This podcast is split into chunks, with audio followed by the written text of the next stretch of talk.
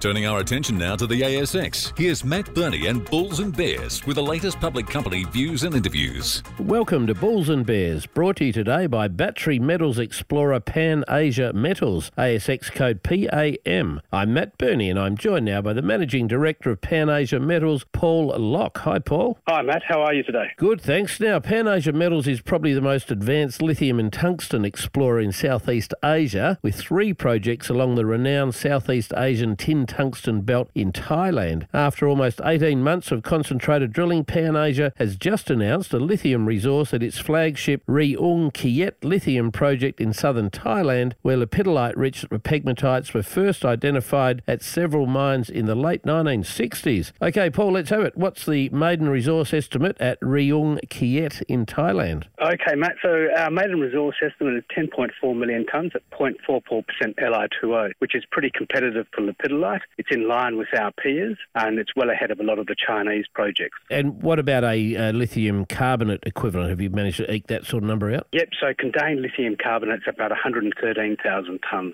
All right, well, talk to me about grade, 0.44%. How does that compare to other lepidolite hosted lithium deposits out there? And uh, how do you make that sort of comparison to more traditional spodumene hosted lithium deposits? Well, lithium from lepidolite's generally lower grade. Our one Western peer, Lepidico's grade's just slightly lower than ours at 0.43. A lot of the Chinese operators, they vary from 0.2 to 0.5. So we're sort of at the upper end of the range. The key to lepidolite is the byproducts. So at the concentrator phase, we've got tin and tantalum plus industrial materials like quartz, feldspar, similar to Piedmont. And then in the chemical processing phase, we have potassium, rubidium, cesium. What are some of the best drill results to date at the project? Well, if we look at a comp- we're drilling pegmatite dikes. So if we look at a composite basis, we've got 16 to 17 metres at 0.88% Li2O, 39 metres at 0.54, 30 metres at 0.64. So there's some pretty rich veins in there. There's a few 1% hits in there. Not all lower grade, but given the style of pegmatite, we generally result in,